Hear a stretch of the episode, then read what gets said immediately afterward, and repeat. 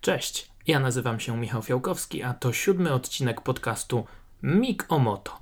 Dzisiaj będzie oczywiście o pierwszych w tym roku testach MotoGP, więc bicie piany wreszcie dobiega końca i w końcu będziemy mogli porozmawiać o czymś, co najbardziej nas interesuje, czyli na no prawie że ściganiu. Do tego ścigania jeszcze musimy trochę poczekać, bo właściwy sezon zaczyna się w marcu, ale zanim do tego dojdzie, zanim dojdzie do Grand Prix Kataru, najpierw trzy trzydniowe sesje testowe, oficjalne sesje testowe. Pierwsza z nich za nami. Odbyła się ona na torze Sepang w Malezji w dniach 28-30 stycznia, a więc dosyć nietypowo, bo od niedzieli do wtorku. No i widzieliśmy tam praktycznie wszystkich zawodników kategorii MotoGP. Były wszystkie teamy, było wielu kierowców testowych również. Wcześniej były także kilkudniowe testy właśnie dla tych kierowców testowych. Tam sobie fabryki E, sprawdzały te motocykle, testował Casey Stoner, Suzuki zaprosiło na testy kilku różnych zawodników, bo e, był Michael Dunlop, był Josh Waters, był Tony Elias, e, mnóstwo, mnóstwo tego jeżdżenia miało miejsce na torze Sepang, na torze, na którym przed rokiem wymieniono przecież nawierzchnię, więc to też jest bardzo istotne, no ale nie to jest najważniejsze. Zanim przejdziemy do tego, co się działo podczas tych trzydniowych testów, jak to dokładnie E, wyglądało. Dwa ciekawe, myślę, e, newsy, które tutaj wypłynęły na światło dzienne podczas tych e, kilku dni testów.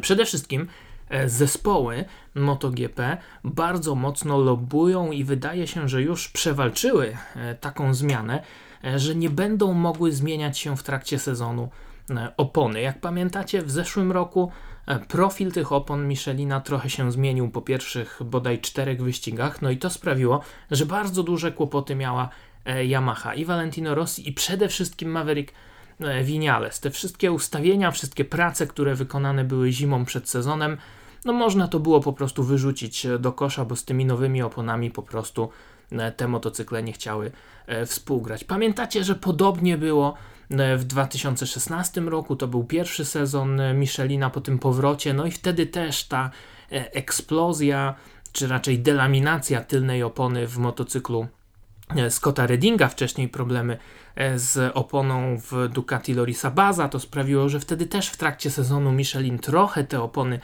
zmieniał, no a to wszystko zawsze powoduje, że te ustawienia właśnie już nie działają. I tutaj, żeby może nie nie krytykować tylko Michelina za takie e, sytuacje, no to dokładnie to samo mieliśmy w 2012 e, roku, kiedy to e, Bridgestone, wtedy wyłączny dostawca, zmienił profil przedniej opony i wtedy bardzo, bardzo mocno krytykował to Casey Stoner. To było też zaraz na początku sezonu, no ale już po pierwszych testach, już po kilku wyścigach i Casey Stoner z tego powodu był bardzo, bardzo niezadowolony. Także teraz tych głosów niezadowolenia jest zdecydowanie więcej i wygląda na to, że faktycznie organizatorzy już nie będą pozwalali e, Michelinowi na, na takie zmiany w trakcie sezonu. No i mieliśmy też e, dodatkowe opony podczas testów, bo były trzy mieszanki z przodu i z tyłu, dokładnie tak samo jak podczas Grand Prix w październiku ubiegłego roku, ale były też dwa nowe przody, jeden nowy tył, no i to wszystko sobie zawodnicy testowali i jeszcze podczas kolejnych testów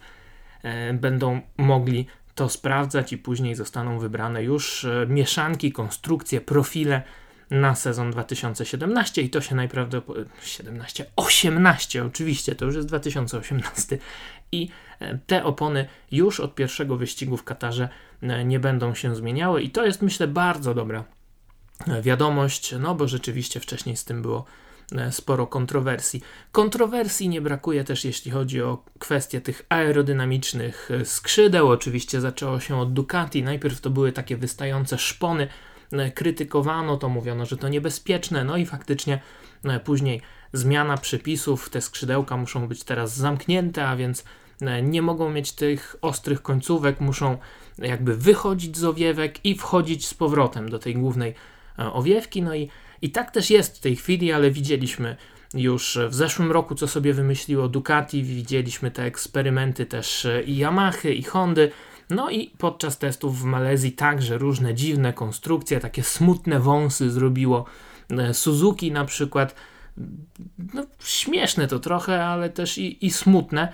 I akurat e, to jest dobra wiadomość, że najprawdopodobniej te skrzydełka zostaną zakazane e, całkowicie, ale jeszcze nie w tym roku, a dopiero od sezonu 2019, a więc od przyszłego roku.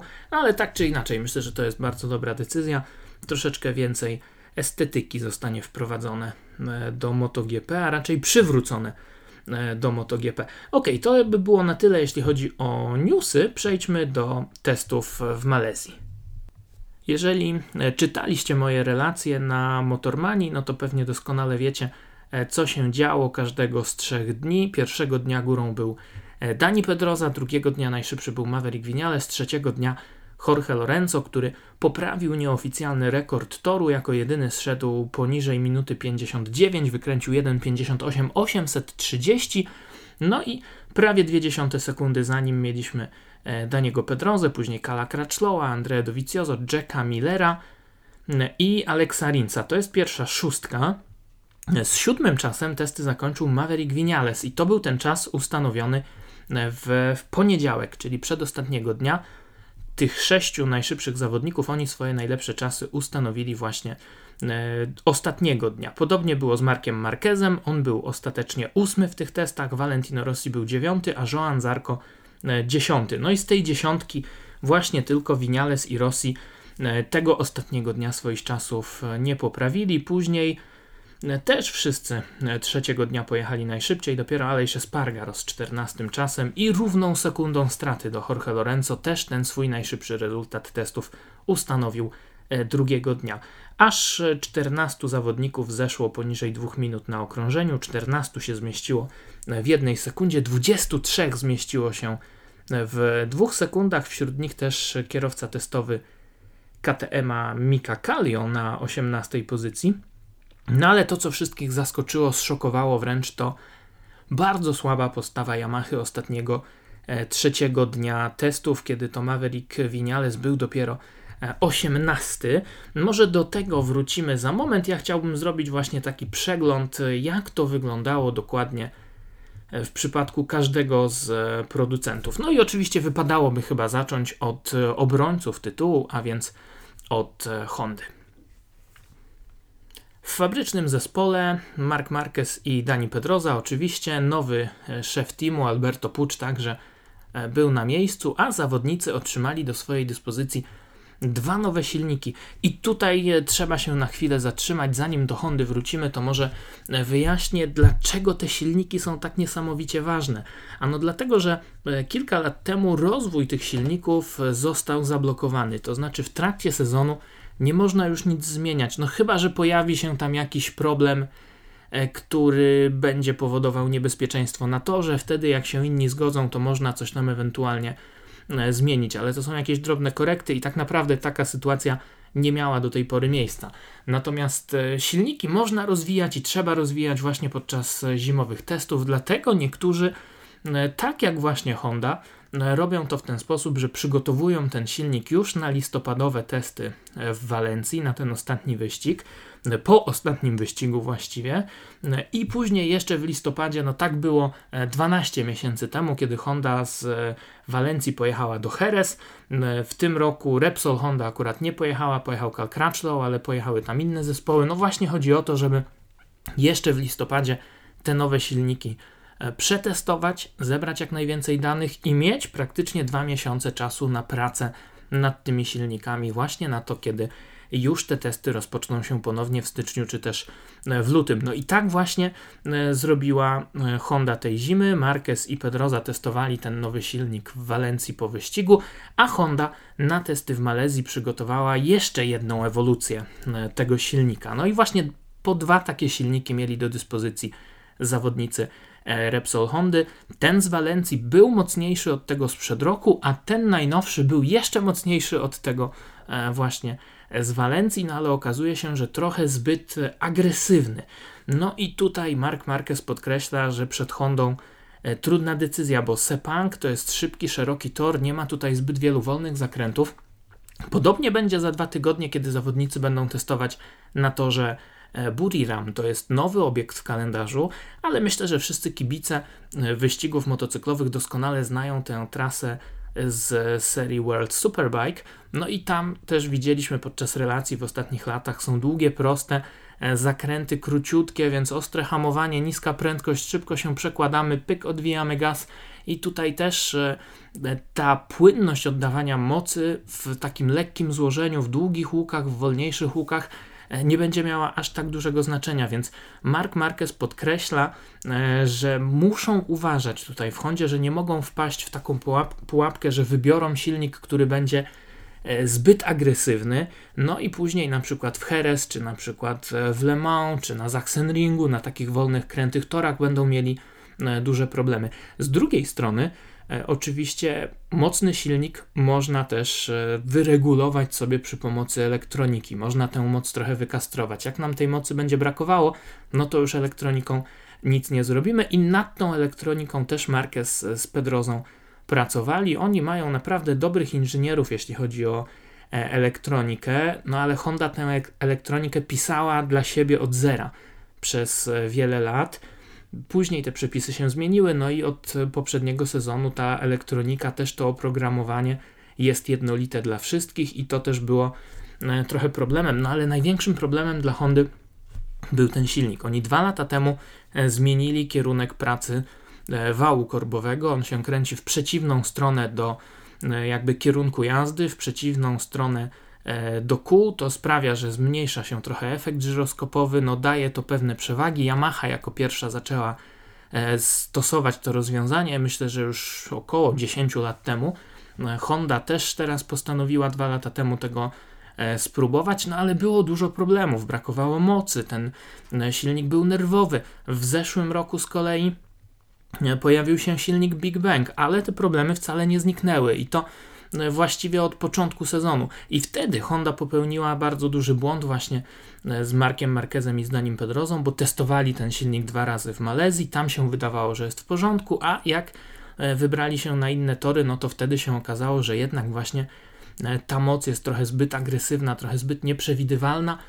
Teraz podkreślają, że tego błędu już nie popełnią, nie chcą popełnić, ale ja też odnoszę takie wrażenie po tych wszystkich e, wypowiedziach, wywiadach, których oni udzielili tam w Malezji, że są zdecydowanie lepiej przygotowani do tego wszystkiego. Zresztą Honda bardzo sprytnie sobie podzieliła ten plan testowy na swoich zawodników. Jak wiecie, Cal Crutchlow też dysponuje fabrycznym kontraktem, dysponuje bardzo e, zażyłymi relacjami z Hondą i on otrzymał na testy w Malezji trzy motocykle, te motocykle nie różniły się silnikami, ale różniły się właśnie elektroniką. Trzy jakby różne pakiety elektroniczne Cal e, testował, przejechał mnóstwo okrążeń, no i był też bardzo szybki, więc e, to wróży bardzo e, optymistycznie na, na sezon 2018.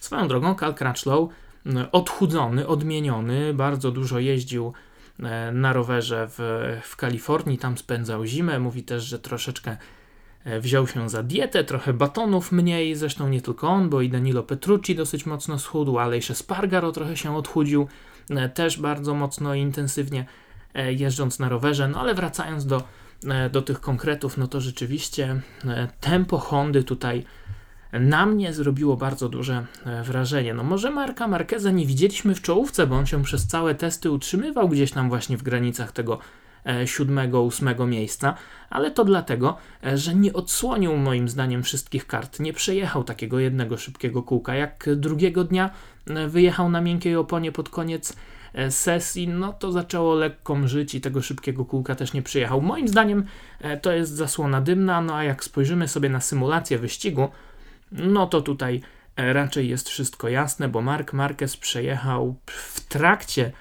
trzeciego, ostatniego dnia E, testów aż 34 okrążenia w przedziale 2.00, e, czyli równe 2 minuty. E, pozostali zawodnicy no to było góra 22, 24, chyba też przejechał rekordzista Valentino Rossi, Rossi, o ile dobrze pamiętam, chyba tylko 13 takich kółek zrobił, więc no tutaj przewaga Marka Marqueza była ewidentna. Ja sobie to wypisałem i właśnie szukam tych notatek. No i wyglądało to następująco. Takie okrążenie, no bo nie patrzymy na 1,59, bo to były raczej takie kółka, powiedzmy, kwalifikacyjne. Więc jak spojrzymy sobie na te okrążenia 2.00, co jest takim powiedzmy tempem wyścigowym, no to proszę. Mark Marquez 34 takie okrążenia, Dani Pedroza 22, Jorge Lorenzo tylko 15. Mówimy o tym ostatnim dniu. Cal Crutchlow 18, Dovizioso 16, Miller 18, Rins 16, Valentino Rossi 13. Jeszcze mniej chyba e, Maverick Vinales tych kółek zrobił w przedziale 2.00. No i to pokazuje, e, że Mark Marquez moim zdaniem jest naprawdę w dobrej formie, w bardzo dobrej dyspozycji i chyba póki co w najlepszej sytuacji jest e, właśnie Honda. I Cal Crutchlow i Dani Pedroza byli bardzo szybcy, też mieli niezłe symulacje wyścigów. Ta Markeza była zdecydowanie najlepsza, ale też i u Pedrozy i u Crutchlowa wyglądało to całkiem nieźle. No ale zobaczymy, jak będzie wyglądać sytuacja, jak się chłopaki przeniosą na inny e, tor. Najpierw Buriram w Tajlandii, później oczywiście e, Losail w Katarze, no i tam też odbędzie się e, pierwszy wyścig. No ale to nie Honda była na czele, więc idziemy dalej i przechodzimy do Yamahy. Yamaha na czele drugiego dnia, wtedy na, na pierwszej pozycji mieliśmy Vinalesa, na drugiej Valentino Rossi, który wrócił na kilka kółek do tego kasku z lat 90., w którym startował w klasie 125. No, fajnie to wyglądało, miło było to e, powspominać. No ale nad czym panowie e, pracowali? Już tydzień temu, kiedy byłem na prezentacji Movistar Yamaha w Madrycie, Valentino Rossi i Maverick Vinales podkreślali, że wracają do ramy z sezonu 2000 16. Yamaha miała te problemy z oponami, o których mówiłem, ale też trochę się pogubiła przez to, że e, Maverick Vinales przyszedł do zespołu, wsiadł na motocykl, był bardzo szybki. Z kolei Valentino Rossi na tej nowej ramie 2017 w zeszłym roku nie czuł się najlepiej. Od, od pierwszego okrążenia mówił, że no coś było nie tak. No ale inżynierowie Yamaha, widząc jak świetnie sobie radzi Maverick Vinales, no to jednak szli w tym kierunku. No i tak to się skończyło, że w połowie sezonu i Rossi i Vinales wracali do tej starej ramy, tym bardziej, że e, ta zmiana opon jeszcze bardziej pogłębiła ich problemy. I tak czy inaczej trzeba było coś na ten sezon e, zmienić. Zmiana wyglądała w ten sposób, że fabryczny zespół wraca do ramy z sezonu 2016, a więc to jest jeszcze ta rama, którą rozwijał Jorge Lorenzo pod swój bardzo płynny styl jazdy. No, ta rama została trochę zmodyfikowana. Jak się przyjrzycie na zdjęcia, to tam widać takie nacięcia w przedniej części, wyprofilowane takie fragmenty. No, to oczywiście ma wpływać na sztywność, na elastyczność tej ramy, ale nie zmienia to faktu, że e, Yamaha wraca do tego podwozia 2016. E, no i co się okazuje? Pierwszego dnia już Valentino Rossi mówi: Jest super, jest świetnie, mam to wyczucie, którego mi brakowało. Od samego początku jest e, dużo, dużo lepiej. Świetnie też bardzo zadowolony e, był Maverick Vinales. Obaj też mówili, że fajny jest ten nowy silnik, bo jest i mocniejszy, i płynniejszy. No, ale czeka ich nadal dużo pracy nad e, elektroniką. To jest też ta rzecz, o której e, Maverick Vinales mówił jeszcze w Madrycie, że dla niego właśnie największym problemem nie była rama, nie było to, to wszystko związane z podwoziem, ale właśnie kwestia elektroniki. Tak czy inaczej, obaj z Valentino Rossim walczyli nad tym, aby e, z, zmniejszyć to zużycie opon. No i Vinales mówił, nie jedno okrążenie, tylko 20 szybkich, równych e, kółek. Nad tym właśnie Maverick Vinales e, też pracował i przez pierwsze dwa dni wydawało się, że wszystko jest w porządku. Natomiast trzeciego dnia sytuacja zmieniła się o 180 stopni. No I Rossi i przede wszystkim Vinales daleko z tyłu. Było trochę cieplej, było trochę mniej przyczepnie, ale to nie były jakieś drastyczne różnice i obaj zawodnicy zaskoczeni, co się takiego wydarzyło, nie byli w stanie tego wytłumaczyć. Co ważne, Valentino Rossi mówi, dokładnie tak samo było w listopadzie e, podczas testów w Walencji. Wtedy też pierwszego dnia rewelacja, a drugiego dnia problemy, mimo że pomiędzy tymi dniami nie zmieniły się warunki, nie zmieniły się ustawienia, więc e, tutaj jeszcze Yamaha czeka E, Yamaha czeka sporo pracy, no i nie wiadomo, czy te problemy rzeczywiście rozwiązali, czy też nie. Yamaha też testowała trzy różne wersje skrzydełek, jedne takie trochę bardziej rozbudowane, inne będące właściwie takimi wcięciami w owiewkach. Tutaj też Valentino Rossi to zachwalał, mówił, że faktycznie jest większy kontakt tej przedniej opony z asfaltem, jest trochę lepsza stabilność. No i ogólnie po tych dwóch dniach Valentino Rossi też mówił, że ta, ta nowa rama jest lepsza, że lepiej się na niej czuje i generalnie jest pewniejszy siebie. I te problemy z zeszłego roku, no jednak wcale to nie jest tak, że, e, że to się wzięło z czapki, że to jest jakiś wymysł Valentino Rossiego i Mavericka Vinalesa, no bo Joan Zarco, e, Francuz z zespołu Tech 3, ubiegłoroczny e, debiutant roku, mimo że w poprzednim sezonie wsiadł w Walencji na tych testach po wyścigu na motocykl 2017 i tam był bardzo szybki, to jednak co się wydarzyło w Malezji? W Malezji Joan Zarco po dwóch dniach na tym nowym e, dla siebie motocyklu, motocyklu, którego e, bardzo chętnie się pozbyli Rosji i Vinales, ostatniego dnia Zarco przesiada się na maszynę 2016. No i mówi, że e, Tempo może i jest równe, ale brakuje prędkości. Jest za wolny, brakuje mu przyczepności tyłu, czyli mówi dokładnie te same rzeczy, które przez cały poprzedni sezon mówili Rossi i e, Vinales. No i Zarko postanowił, że wraca do tej ramy 2016, na której jeździł w zeszłym roku. Będzie się skupiał e, na takiej jeździe jak Jorge Lorenzo, żeby jeździć płynnie, żeby jeździć delikatnie. No i to też pokazuje, że e, no, problemy Yamahy są E, poważne. I te problemy tutaj się wcale nie kończą, bo oczywiście wciąż pozostaje pytanie, kto zastąpi Jonego Hernandeza w zespole Monster Yamaha. E, Jonego Hernandeza, oczywiście Jonasa Folgera w zespole Monster Yamaha Tech 3. W Malezji na testach był to Jony Hernandez, ale Szału tutaj nie było, ponad dwie sekundy straty do liderów, no i nie wiem, czy to są wyniki, które e, dawałyby mu awans, powrót raczej do MotoGP na pełen etat. Z drugiej strony, co ma ten biedny Hervé Poncharal, E, zrobić w tym samym czasie, e, co zawodnicy MotoGP. W Portugalii testowali zawodnicy superbajków, no i tam Lowe's i e, Vandenmark intensywnie pracowali nad R1. Na razie nic nie wskazuje na to, że mieliby przesiadać się, któryś z nich miałby się przesiadać do MotoGP. Także jak widać, problemów Yamasze nie brakuje, mają co robić Zobaczymy, jak z tego wybrną, no i zobaczymy, co wydarzy się podczas kolejnych testów na torze Buriram w Tajlandii.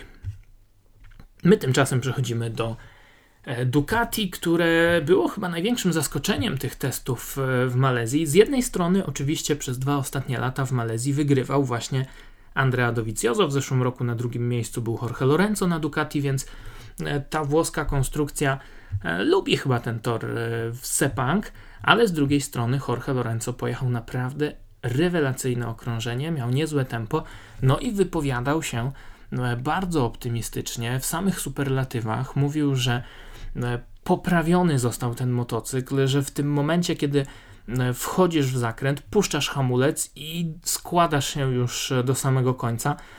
Ta ostatnia faza wejścia w zakręt została poprawiona, że ten motocykl jest teraz bardziej dopasowany do stylu jazdy Jorge Lorenzo, że on może wcześniej odwijać gaz, że może wykorzystywać swoje mocne strony. Dovizioso także podkreśla, że e, zaskoczony tymi e, postępami, tymi zmianami. Nie była to wcale finalna wersja e, Ducati Desmosedici GP18. Będą jeszcze kolejne zmiany, kolejne modyfikacje na następne testy, no ale już wygląda to naprawdę nieźle, chociaż obaj zawodnicy, i Lorenzo i Dovizioso, mówili, też przyznawali, że w środku zakrętu nadal ta podsterowność jeszcze trochę jest, jeszcze ich trochę ogranicza, no ale e, postępów też e, nie brakuje, no i tutaj Ducati wygląda naprawdę nieźle. I to nie tylko jeśli chodzi o fabryczną ekipę, no bo e, Danilo Petrucci również testował ten motocykl w specyfikacji GP 18. Ostatecznie był 11, stracił do Lorenzo 60 sekundy, ale też miał całkiem E, niezłe tempo. Jak już mówiłem, on bardzo mocno schudł, a wszystko to dlatego, że pracuje też nad mniejszym zużyciem tylnej opony.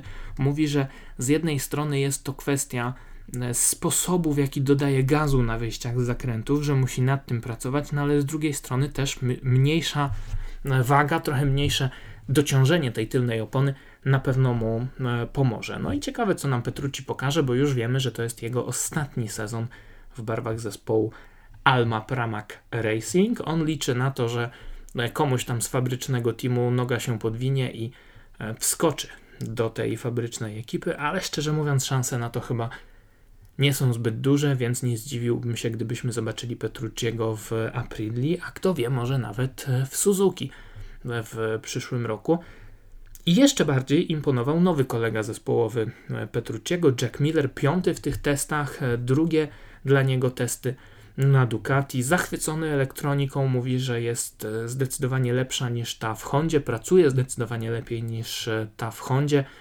Trochę właśnie ograniczony w środku zakrętu, bardzo mocno pracuje gazem, żeby skręcić. Trochę to przypomina jazdę Casey'a Stonera i to może być naprawdę coś, co pomoże Jackowi Millerowi w tym sezonie na Hondzie, na Ducati, przepraszam, e, się odnaleźć.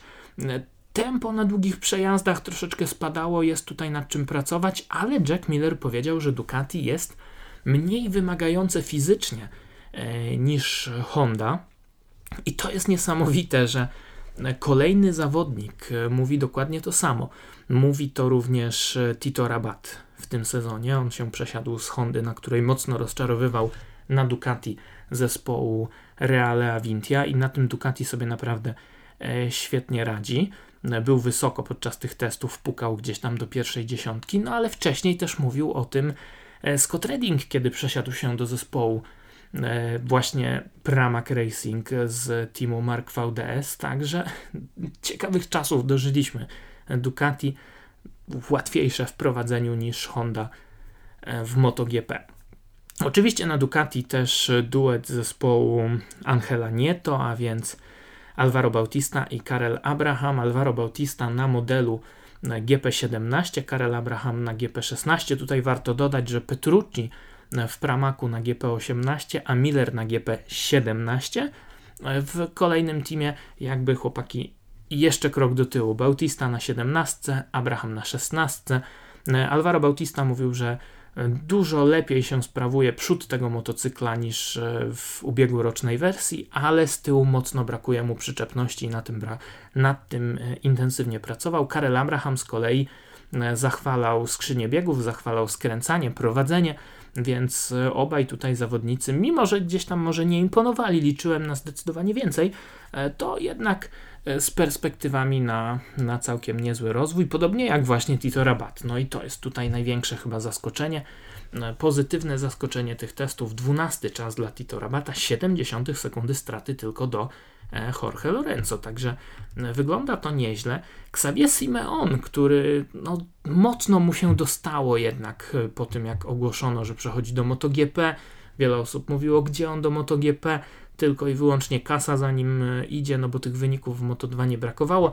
Żeby nie było, ja też głośno o tym E, mówiłem, ale proszę, na testach niecałe dwie sekundy straty do lidera, tuż za Karelem Abrahamem, przed Scottem Reddingiem, przed Lutim, przed Hernandezem. No, kto wie, może jeszcze będą z niego e, ludzie. Póki co czekamy na to, co nam Ducati pokaże w końcówce tych przedsezonowych przygotowań, jakie nowinki nam tutaj zademonstrują. Ja coś czuję, że jeszcze jakieś ciekawe skrzydła nam pokażą, ale zrobią to na tyle późno, e, że konkurencja nie będzie już mogła nic e, zrobić, chociaż e, wyczytałem gdzieś ostatnio, że podobno w zeszłym roku Aprilia na te testy przedsezonowe zabrała ze sobą drukarkę 3D, no i jak zobaczyli te skrzydła w Ducati, to szybko sobie takie zaprojektowali, wydrukowali, przykleili na motocykle i pojechali w kolejnym dniu testów. I to wcale nie jest jakieś bajkopisarstwo, no bo widzieliśmy też w tym sezonie na to, że w Poznaniu takie E, drukarki i takie właśnie skrzydełka e, drukowane przy ich e, pomocy, więc wszystko jest tutaj możliwe. Przechodzimy do kolejnego teamu, do kolejnego producenta, mianowicie do Suzuki. W zeszłym roku Suzuki z ogromnymi problemami. Do końca nie wiedzieliśmy, z czego te problemy się biorą. Oczywiście debiutant Alex Rins raz, drugi, trzeci kontuzjowany, stracił mnóstwo tego czasu na motocyklu, ale Andrea Janone, weteran z Ducati, zupełnie nie mógł na tym Suzuki się odnaleźć. Jedna rzecz to były problemy z przodem, nie miał tego wyczucia, podobnie jak e, Aleix Spargaro rok wcześniej, ale druga sprawa to był silnik, który bardzo mocno ograniczał e, obu zawodników. W trakcie sezonu nie do końca e, ja przynajmniej wiedziałem, z czego to się bierze. Teraz jest to już jasne, skąd te problemy Suzuki wynikały. Mianowicie, kiedy w 2016 roku przed odejściem do Yamaha Maverick Vinales wygrał w barwach Suzuki Grand Prix Wielkiej Brytanii na torze Silverstone, oznaczało to, że Suzuki traci koncesję, no bo tam też wcześniej były podia e, Vinalesa, no i uzbierało się tyle tych punktów, że e, Suzuki straciło koncesję. Co te koncesje dawały? Dawały one takim mniej utytułowanym producentom, jak właśnie Suzuki, Aprilia, KTM, e, dawały możliwość rozwoju silników w trakcie sezonu, więc oni tej specyfikacji nie mieli zamrożonej, mogli też wykorzystać trzy dodatkowe silniki w trakcie sezonu, więc łącznie aż dziewięć. No i to miało sprawić, że ci producenci będą bardziej konkurencyjni. No i Suzuki doszło do tego momentu, ale straciło Vinalesa. Przyszli dwaj nowi zawodnicy, no bo odszedł też Aleix Spargaro i Suzuki dosyć mocno się pogubiło. E, zimą po sezonie 2016. Poszli z rozwojem silnika no nie w tym kierunku, w którym powinni. No i kiedy przyszedł sezon, zdali sobie z tego sprawę, było już za późno, nie mogli tego silnika zmienić, nie mieli już tych koncesji, no i przez cały rok z tym silnikiem się e, męczyli. On był raz, że za wolny, a dwa, że też e, zbyt agresywnie tę moc dodawa, oddawał, no i nie mieli tej pewności siebie Janone i Rins. Dlatego w Malezji podczas testów obaj skupiali się właśnie nad tym, aby jak najlepiej e, przetestować tą nową specyfikację silnika. Tutaj na pewno jeszcze Suzuki będzie to e, modyfikowało i te testy wydają się obiecujące, no bo Alex Rins bardzo wysoko na szóstej pozycji, Andrea Janone 13, też tylko 70 straty do lidera, także tutaj e, wygląda to obiecująco, chociaż z drugiej strony znowu musimy pamiętać, że Malezja to jest szeroki, szybki, płynny tor. Rins jest niedoświadczony, Janone też trochę pogubiony gdzieś tam bez pewności siebie. Oby się nie okazało, tak jak w przypadku Hondy i Marqueza 2-3 lata temu, e, że pójdą znowu podczas testów w złym kierunku i na innych bardziej krętych torach będą te problemy znowu e, mieli. Oby tak nie było. Malezja jest e, tutaj dobrą prognozą przed resztą sezonu dla Suzuki i to akurat chyba wszystkich bardzo cieszy. Zawodnicy Suzuki testowali też e, i nową ramę, i nowe zawieszenie, no ale skupiali się przede wszystkim e, na silniku. Andrea Janone po drodze gdzieś tam zaliczył dwie wywrotki, miał też e, dwie awarie, raz nawet zapłonął ten motocykl, poszedł ogień z wydechu, trzeba było się zatrzymać na poboczu w czwartym zakręcie, no ale ostateczne wyniki wyglądają całkiem nieźle. Także Suzuki zbliża się w kierunku czołówki. Czy zbliża się też Aprilia? No to jest pytanie, na które dosyć trudno jest odpowiedzieć, bo Aleix Spargaro był 14 e, e, podczas testów, stracił równą sekundę. Scott Redding z kolei daleko, daleko z tyłu, 23, prawie 2 sekundy straty. Redding mówi, że no ten nowy motocykl, bo otrzymali faktycznie kompletnie nową maszynę, no i tutaj e, lepiej się ta Aprilia prowadzi, ale ma gorszą przyczepność. Te ustawienia, które sobie wypracował w Walencji na testach nie działają, więc oni jakby zaczynają od e, zera. I obawiam się, że to może być trudny sezon e, dla Scotta Reddinga. Z kolei Aleix Spargaro nieźle, z szybkim, równym tempem i dużo tutaj też pozytywnych, ciepłych komentarzy ze strony Aleixa. Mówi, że E, ta inna sztywność ramy, bo nad tym pracowało, e, pracowała Aprilia, ta inna sztywność ramy pozwala mu trochę agresywniej hamować, trochę później hamować, ale też motocykl lepiej trzyma linię, jak już puści ten hamulec Spargaro na wejściu w zakręt. Do tej pory e, było z tym problemów, pojawiała się taka podsterowność, jak już puszczał ten hamulec, to go wynosiło szeroko, teraz tak się nie dzieje. Zmienił się wlot powietrza, jest bardziej wydajny, no ale cały czas Aprilia E, pracuje nad e, silnikiem. I to, co muszą zrobić, to zwiększyć moc, ale też obniżyć spalanie. I to jest coś, co rzadko się słyszy w MotoGP, e, że nad tym się pracuje. Oczywiście mamy te ograniczenia: 22 litry paliwa w zbiorniku, więcej wlać nie można, więcej spalić nie można i trzeba podczas wyścigu na to uważać, szczególnie przy tej elektronice, która teraz jest trochę mniej zaawansowana, stąd też ten jeden litr więcej E, po zmianie tej e, elektroniki, tych przepisów. I ciekawe, e, jak sobie z tym Aprilia poradzi. Nowy silnik ma być dostępny dopiero na ostatnie testy w Katarze. I pewnie by się bardzo przydał, no bo z jednej strony strata do lidera jest niewielka podczas tych testów, no ale z drugiej strony Aleix Espargaro dopiero 14, no i gdyby to był wyścig, miałby zaledwie dwa punkciki, więc tutaj e, rewelacji nie ma. Jak się spojrzy na tabelę, to może nie widać też jakiejś specjalnej rewelacji, jeśli chodzi o KTM, no bo e, Pole Spargaro był 17, kierowca testowy Mika Kallio 18, a Bradley Smith 19. No i tutaj Paul stracił sekundę 40, Kallio i Smith sekundę i 60, przy czym Pole Spargaro ostatniego dnia nie jeździł, bo w poniedziałek po południu mały błąd na hamowaniu, trochę za mocno przyhamował, zblokowało przednie koło. E, przy jeździe na wprost przy 250 km na godzinę poszedł Hiszpan w mocne kozły, trafił do szpitala, nie połamał nic, ale ostatniego dnia nie dostał zgody na to, żeby na tor wyjechać, więc Mika Kallio tutaj trochę więcej przejął jego obowiązków. Było co testować, bo dużo części, dużo jakichś różnych nowinek, ale KTM podkreśla, że nie ma rewolucji. To nie jest tak, że oni mają jakiś nowy silnik albo drastycznie nową ramę. Testowali trochę inne owiewki, trochę inny wahacz, trochę inne e, detale. Dużo było tych małych części, ale podkreślają w KTM, że oni zrobili tyle pracy wykonali w zeszłym roku, że momentami już się w tym gubili, motali i nie chcą przesadzać, tylko chcą sobie to wszystko dokładnie małymi kroczkami e, potestować. Pracują też nad poprawą e, tempa na zużytych oponach, więc podobne te problemy jak e, u Yamahy. No i tak to wyglądało, jeśli chodzi o poszczególnych producentów. Tutaj jeszcze warto dodać, że jeśli chodzi o debiutantów, to całkiem nieźle sobie radził Takaki Nakagami, który zakończył testy z 15 czasem, sekunda i 20 straty do e, lidera do Jorge Lorenzo. Niewiele więcej stracił Franco Morbidelli, chociaż tam były dwie wywrotki e, podczas hamowania, więc tego przodu e, chyba Włoch jeszcze do końca nie czuje. No i Tom Lutti po raz pierwszy testował ten motocykl MotoGP. Szwajcar, były mistrz świata, on pod koniec poprzedniego sezonu leczył kontuzję, więc nie testował w Walencji, no ale testował teraz i no, był 25, 2 sekundy 20 straty. Jest jeszcze nad czym e, pracować, bo tak naprawdę z etatowej stawki był ostatni, zanim tylko e, ten Hernandez w zastępstwie trzech kierowców testowych Yamaha i kierowca testowy e, Ducati Michele Piro.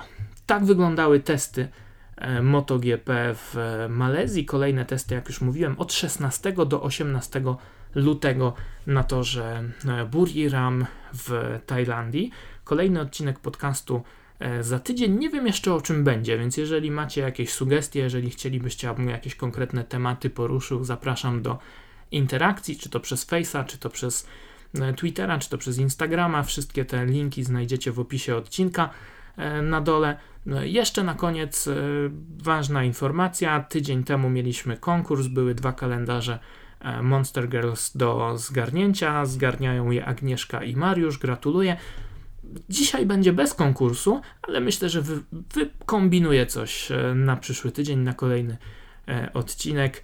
No, myślę, że tyle się działo podczas tych testów w Malezji, że tym razem obejdzie się bez jakichś dodatkowych nagród i i niespodzianek, bo tych niespodzianek w Malezji nie brakowało i mam nadzieję, że nie będzie ich brakowało przez cały sezon MotoGP.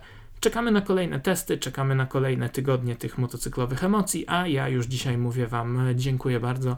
Do usłyszenia. To był siódmy odcinek podcastu Mik o Moto. Hej!